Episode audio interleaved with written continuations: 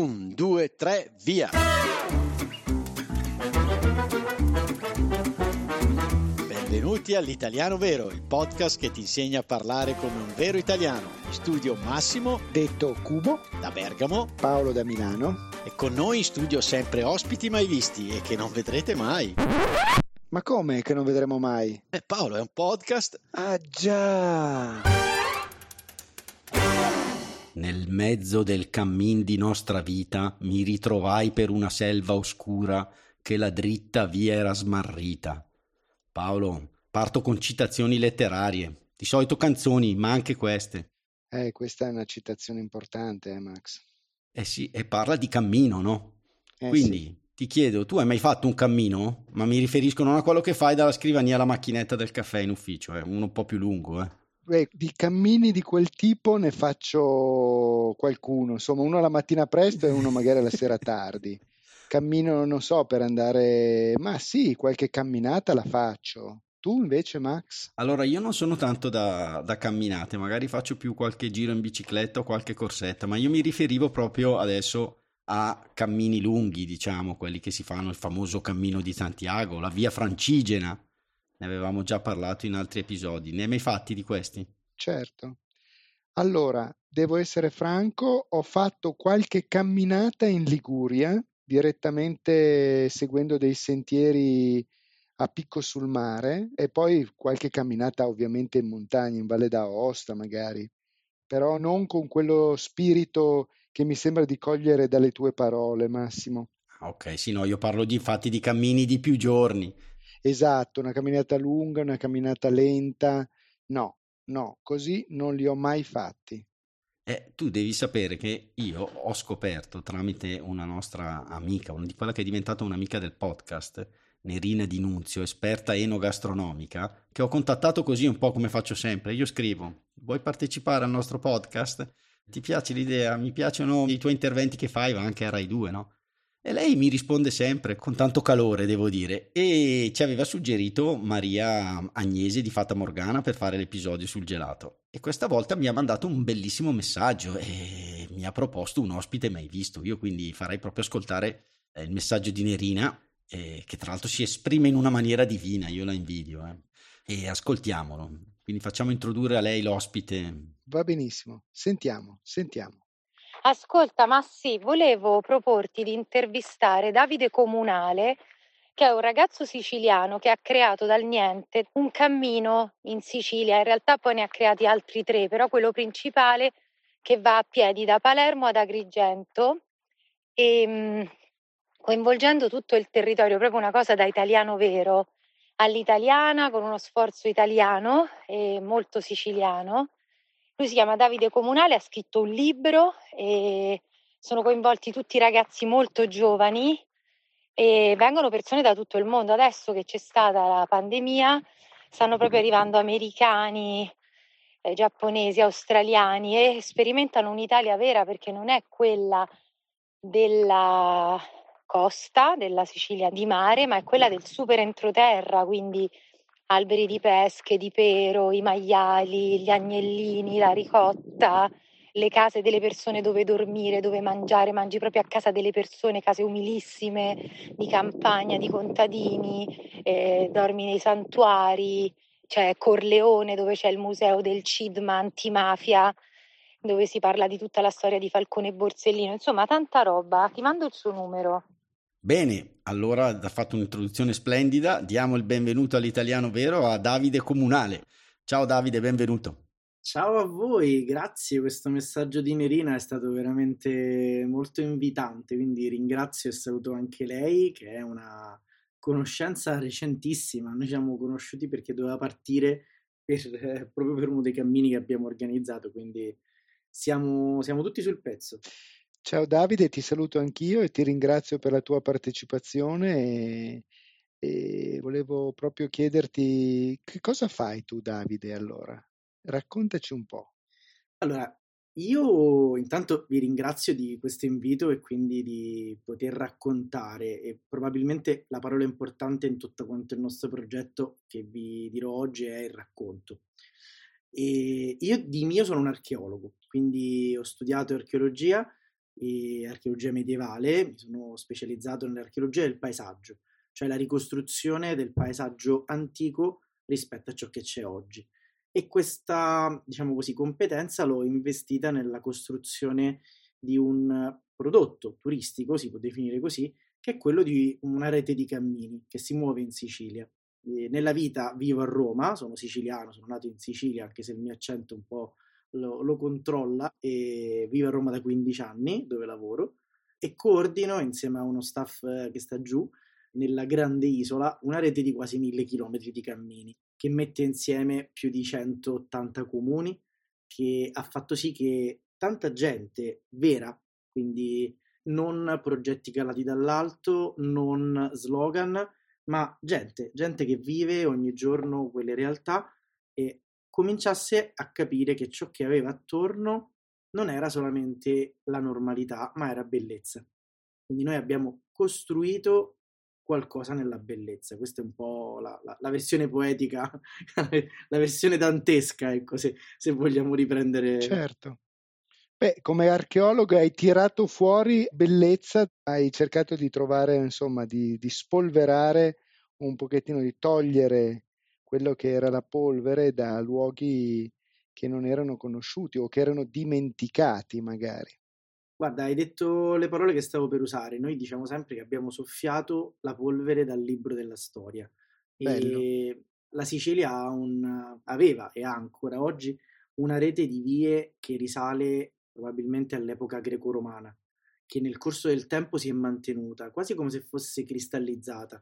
È un'isola che ha mantenuto quasi intatta la sua geomorfologia, quindi ciò che c'era una volta c'è ancora adesso. Probabilmente l'uomo ha solo peggiorato ma la natura ha mantenuto intatto l'intero sistema. Quindi le tracce di quei cammini che sono segnate nei documenti del III-IV secolo d.C. di età romana sono arrivate nel corso del Medioevo e sono transitate negli archivi della corte di Federico II, di sua madre Costanza d'Altavilla, e noi la parte di studio era prendere questo materiale, leggerlo e diciamo tradurlo in un modo in cui tutti lo potessero comprendere e non solo gli addetti ai lavori. Quindi il nostro ruolo era divulgare la storia, divulgare l'archeologia, divulgare la bellezza, perché io sono molto convinto, andando anche un po' in controtendenza, che nel linguaggio diciamo di noi archeologi, degli addetti ai lavori, ogni cosa che esce fuori dal terreno è un'emergenza archeologica, perché emerge. Il problema è che noi in italiano la parola emergenza la colleghiamo a tutt'altro, non la colleghiamo mai a qualcosa di bello, se c'è un'emergenza scappi. Certo. Quindi noi abbiamo provato a sostituire il paradigma chiamando tutto ciò che troviamo risorse. Quindi sono risorse, non emergenze. È risorsa un lastricato antico, è risorsa un ponte, è risorsa un'edicola votiva del 400, è risorsa le rovine di un castello. La Sicilia ha una fase medievale veramente molto grande che inizia con l'arrivo degli arabi che occupano la Sicilia intorno all'850 d.C.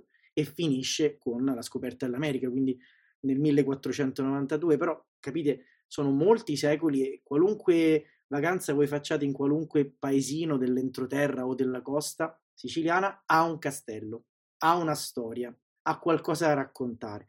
Questo bagaglio di storie noi l'abbiamo letto come si fa in archeologia, attraverso gli strati. E abbiamo scoperto che c'era un sistema di vie e che i diplomi le chiamavano in una maniera particolarissima, le chiamavano francigene, dando lo stesso nome che ha la via francigena maggiore, quella che diciamo da Canterbury in Inghilterra attraversa tutta la Francia, la Svizzera, l'Italia e arriva oggi fino al, al mare della Puglia a Santa Maria di Leuca. Le nostre vie francigene da, da questi diplomi erano collegate non tanto a un passaggio con la Francia, ma all'arrivo dei Franchi, cioè i Normanni, che noi chiamiamo così, però quelli franchi si chiamavano cavalieri franchi, che occupano la Sicilia, la liberano dall'occupazione musulmana e, e la trasformano nel primo vero regno europeo, che nasce nel 1086. Questo per farvi capire, senza farvi un, un pippone storico noiosissimo, che la Sicilia si trova al centro di un Mediterraneo pieno di vita e, e questa gente si sposta in nave, si sposta a piedi attraverso delle vie di comunicazione. dove ci passano soldati, ci passano cavalieri, ci passano pellegrini, ci passano monaci, ci passano mercanti, ci passa la vita di tutti i giorni. Quindi perché si chiama franceggiana un po' viene da quello, dal fatto che ci sono i normanni. Quanto poi sia diversa dalle altre vie in tutta Italia, questo non ve lo so tanto dire, però ha una sua base forte. Mi raccomando, il divertimento con l'italiano vero non finisce qui. Ma come, Max? Ti sei dimenticato qualcosa? Ma no, mi riferisco alle trascrizioni avanzate di Sara, che contengono spunti, approfondimenti e un esercizio relativi all'episodio. Ah, ottimo! E dove li troviamo? Sono disponibili per tutti i nostri patron dal livello cappuccino in su oppure scaricabili con un piccolo contributo dall'indirizzo www.litalianovero.it slash trascrizioni di Sara o dai link presenti nell'anteprima dell'episodio visualizzabile sui vostri podcast player. Bene, allora buona continuazione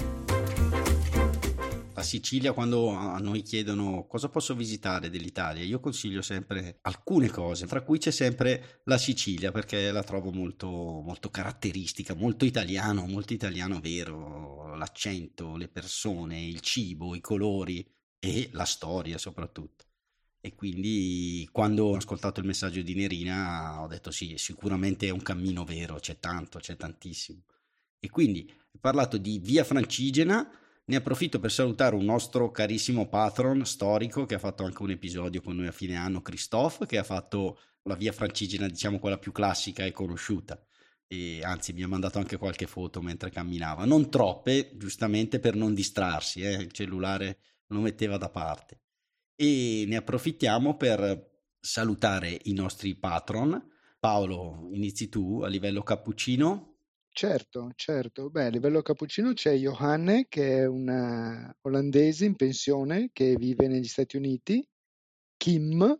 E poi ti volevo dire, Johanna è stata davvero gentile, è diventata patron a livello cappuccino, ma ha fatto una donazione, diciamo esagerata, mm. perché ha detto no Massimo, io sono arrivata, sono entrata che c'era l'episodio 80, ma io voglio pagare anche per quelli precedenti. E quindi è stata davvero, davvero splendida. Grazie Johanna. E poi abbiamo Benjamin che ci offre un, un bel caffè. Molto bene, ciao Benjamin, benvenuto. E quindi, tornando al nostro cammino, via Francigena, quindi abbiamo delle nuove vie francigene. Quanti sono, Davide, queste vie francigene siciliane? In Sicilia abbiamo un sistema di quattro grandi vie e non è escluso se ne possano trovare ancora dallo studio dei documenti la più percorsa è la Palermo-Agrigento, quella che noi definiamo Magna Via Francigena, e non perché si, man- cioè, si mangia pure, eh, tanto, però è proprio, viene anche dal latino. E la via dei Normanni, che è la Palermo-Messina, che collega la parte montana, e poi altre due vie che sono un po' delle direttrici secondarie che da Agrigento, la città dei templi, la valle, partono verso occidente e verso oriente andando in direzione Mazzara, quindi occidente, e in direzione Catania, quindi oriente, e abbracciano un po' tutto il percorso regionale. Sono vie che toccano sempre gli interni, quindi i borghi minori delle zone interne della Sicilia. Raramente camminiamo in zona mare, non perché non vada bene, un po' perché il mare e quindi la costa è molto antropizzata e tutto ciò che è rimasto ormai non si può vedere più se c'è qualcosa da vedere come uno scrigno, bisogna andare all'interno. Ed è forse la dimensione che noi abbiamo sempre detto. Quando si parla della Sicilia, come diceva Max prima, si racconta la costa, no? la bellezza di Mondello, Taormina, Siracusa, Palermo, e te ne potrei fare mille altri nomi di, di posti, isole bellissime. Però pochi sanno che c'è un interno, quell'interno che è un mondo che ha dentro un mondo, che ha dentro un mondo.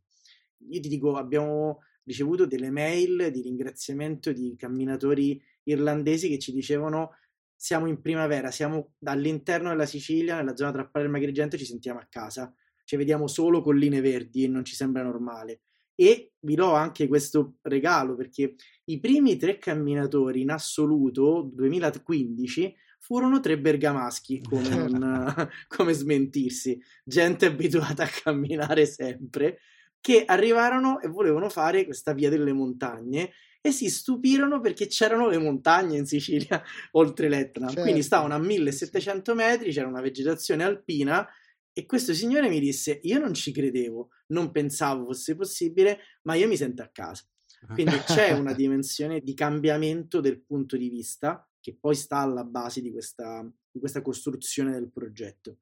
Perché chi viene cambia il suo punto di vista sulla Sicilia e chi accoglie cambia il punto di vista relativamente all'accoglienza. Quindi c'è sempre qualcuno nuovo che un po' qua riprendo quello che diceva Max all'inizio, è Dante che ci dice cos'è un pellegrino, colui che va per ager, cioè per campi, che smette di essere se stesso e diventa altro. Bene, bene, bene. E quindi accoglienza, sì, è bellissimo. Hai parlato di accoglienza, ma quindi queste tappe da chi si viene accolti, io immagino, cioè una delle cose che più mi piace a me quando viaggio è andare a mangiare con gente del posto, a casa di gente del posto, a gustare i prodotti fatti come una volta dalla gente del posto che me li racconta e me li prepara davanti. E quindi ci sono queste esperienze, immagino. Sì, c'è un sistema di moderna esperienza turistica, diciamo a 360 gradi, che ti permette a te come camminatore individuale di camminare, quindi di spostarti dal punto A al punto B. Dopodiché, una volta arrivata alla tua meta giornaliera, siamo sempre su tappe di 25 km più o meno per tappa, quindi... Ecco, questo è importante, poi magari toccheremo gli aspetti più tecnici, diciamo. Più tecnici, sì, immagino. E quando si arriva si viene accolti in maniera differente a seconda di quella che è la, la propria possibilità o il proprio sentire. Cioè si va dal locale parrocchiale della chiesa piuttosto che non alla famiglia che ti ospita in house, piuttosto che non al B&B o a situazioni più strutturate. Però diciamo l'80% della rete che noi abbiamo costruito appoggia su delle famiglie che aprono le loro case, le prime o le seconde case, e convivono con te mentre tu sei là. Quindi tu mh, mhmm, ti sistemi, ti lavi, ti riposi e poi mangi con loro perché vai a cena con loro. E loro cucinano come se stessero cucinando ogni giorno e ovviamente c'è quell'attenzione in più perché quel senso dell'ospitalità che è molto del sud Italia e che è molto greco-romano è proprio l'accoglienza dell'ospite c'è una frase che ricordo aver letto in un bigliettino che uno dei nostri host dava ai pellegrini che arrivavano, che riprendeva eh, un brano dell'Antico Testamento dove diceva accogli sempre quello che bussa alla tua porta perché non sai se è un angelo travestito da viandante. Quindi c'è questo modo di concepire l'altro, che è molto in controtendenza rispetto a un mondo che ha paura, no? che alza muri, che non accoglie, che rifiuta. Quindi in questo forse l'accoglienza al sud Italia, in Sicilia, si veste di un altro significato. Bene, bene.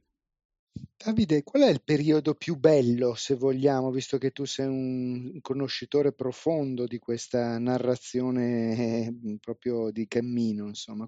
Guarda, noi consigliamo sempre di, cominciare a mettersi in cammino compatibilmente con le ferie, con i problemi che ognuno ha nel proprio lavoro. Ovviamente. da marzo, da metà marzo, quindi dalla primavera, apriamo le porte più o meno all'equinozio di primavera e, e, secondo me il periodo migliore va da metà marzo a giugno. Ora calcoliamo che questo giugno del 2022 è veramente devastante perché ci sono temperature da, da, da, da centro estate, ma quel periodo che va da marzo a giugno e da settembre a novembre. Crediamo siano i periodi migliori. Premesso e non concesso che in Sicilia si può destagionalizzare moltissimo, cioè noi abbiamo avuto persone che camminavano fino a dicembre inoltrato certo. e che per motivi di ferie camminano spesso e volentieri in estate e ovviamente bisogna attuare delle, delle strategie differenti. Là poi va in mezzo la tecnica del cammino, ma quella è un'altra, un'altra storia. Certo.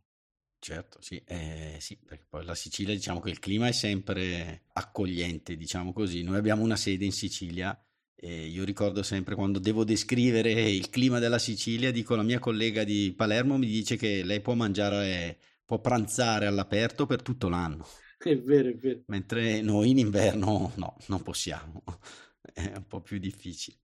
Volevo parlare appunto di aspetti tecnici, quindi la, diciamo, la via e l'accoglienza che si ha durante questo cammino è, come posso dire, ha dei periodi o è sempre aperta tutto l'anno? Il cammino è sempre aperto, le accoglienze sono sempre attive quindi 12 mesi l'anno. Sì, il cammino è aperto 12 mesi l'anno e la nostra piattaforma, il sito che eh, fornisce le informazioni, permette di scaricare le tracce. Ecco, ricordacelo assolutamente.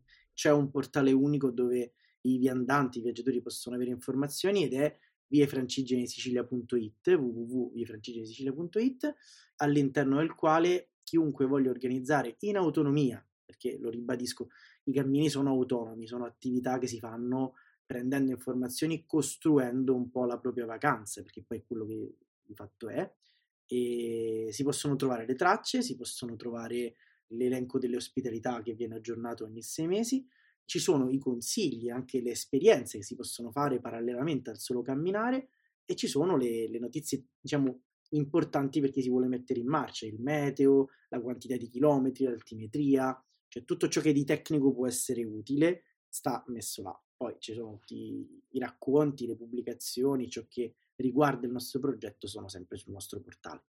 Ma tu comunque mi dicevi che proprio hai anche stampato una guida o... Sì, e ho avuto la fortuna di essere scelto come l'autore di queste due guide, che al momento sono pubblicate dalla casa editrice Terre di Mezzo, che è la leader nazionale sul, sulla pubblicazione delle guide di settore cammini, che sono appunto la Magna Via Francigena e la Palermo Messina per le montagne. Sono due guide che hanno avuto un discreto successo e che stanno continuando a permettere a chi vuole venire di leggere un po', di prepararsi prima. La guida non serve materialmente per andare a camminare, però ti permette di essere preparato e essere anche un po' curioso. Io dico sempre che il cammino parte nel momento in cui entri in libreria e scegli la guida che poi ti accompagnerà per il tempo, dove passerai con un po' come facevano i grandi viaggiatori dell'Ottocento e del Novecento, no? con il loro moleskin e con le matite ad appuntare noti di viaggio, posti dove hanno mangiato, cioè le guide sono belle perché si integrano, con, si sporcano in un modo o nell'altro dall'esperienza che si fa. Benissimo. Ciao, sono Massimo, vi ringrazio per essere arrivati alla fine di questo episodio. Volevo solo ricordarvi che il nostro podcast è un progetto libero finanziato dagli ascoltatori e dalle ascoltatrici. Se ti sta piacendo l'italiano vero, ci piacerebbe che anche tu entrassi a far parte dei nostri sostenitori al solo costo di un caffè. Per farlo, seleziona il link Sostienici con un caffè che trovi all'interno della preview dell'episodio sul tuo podcast player oppure sul nostro sito web. Grazie mille e a presto!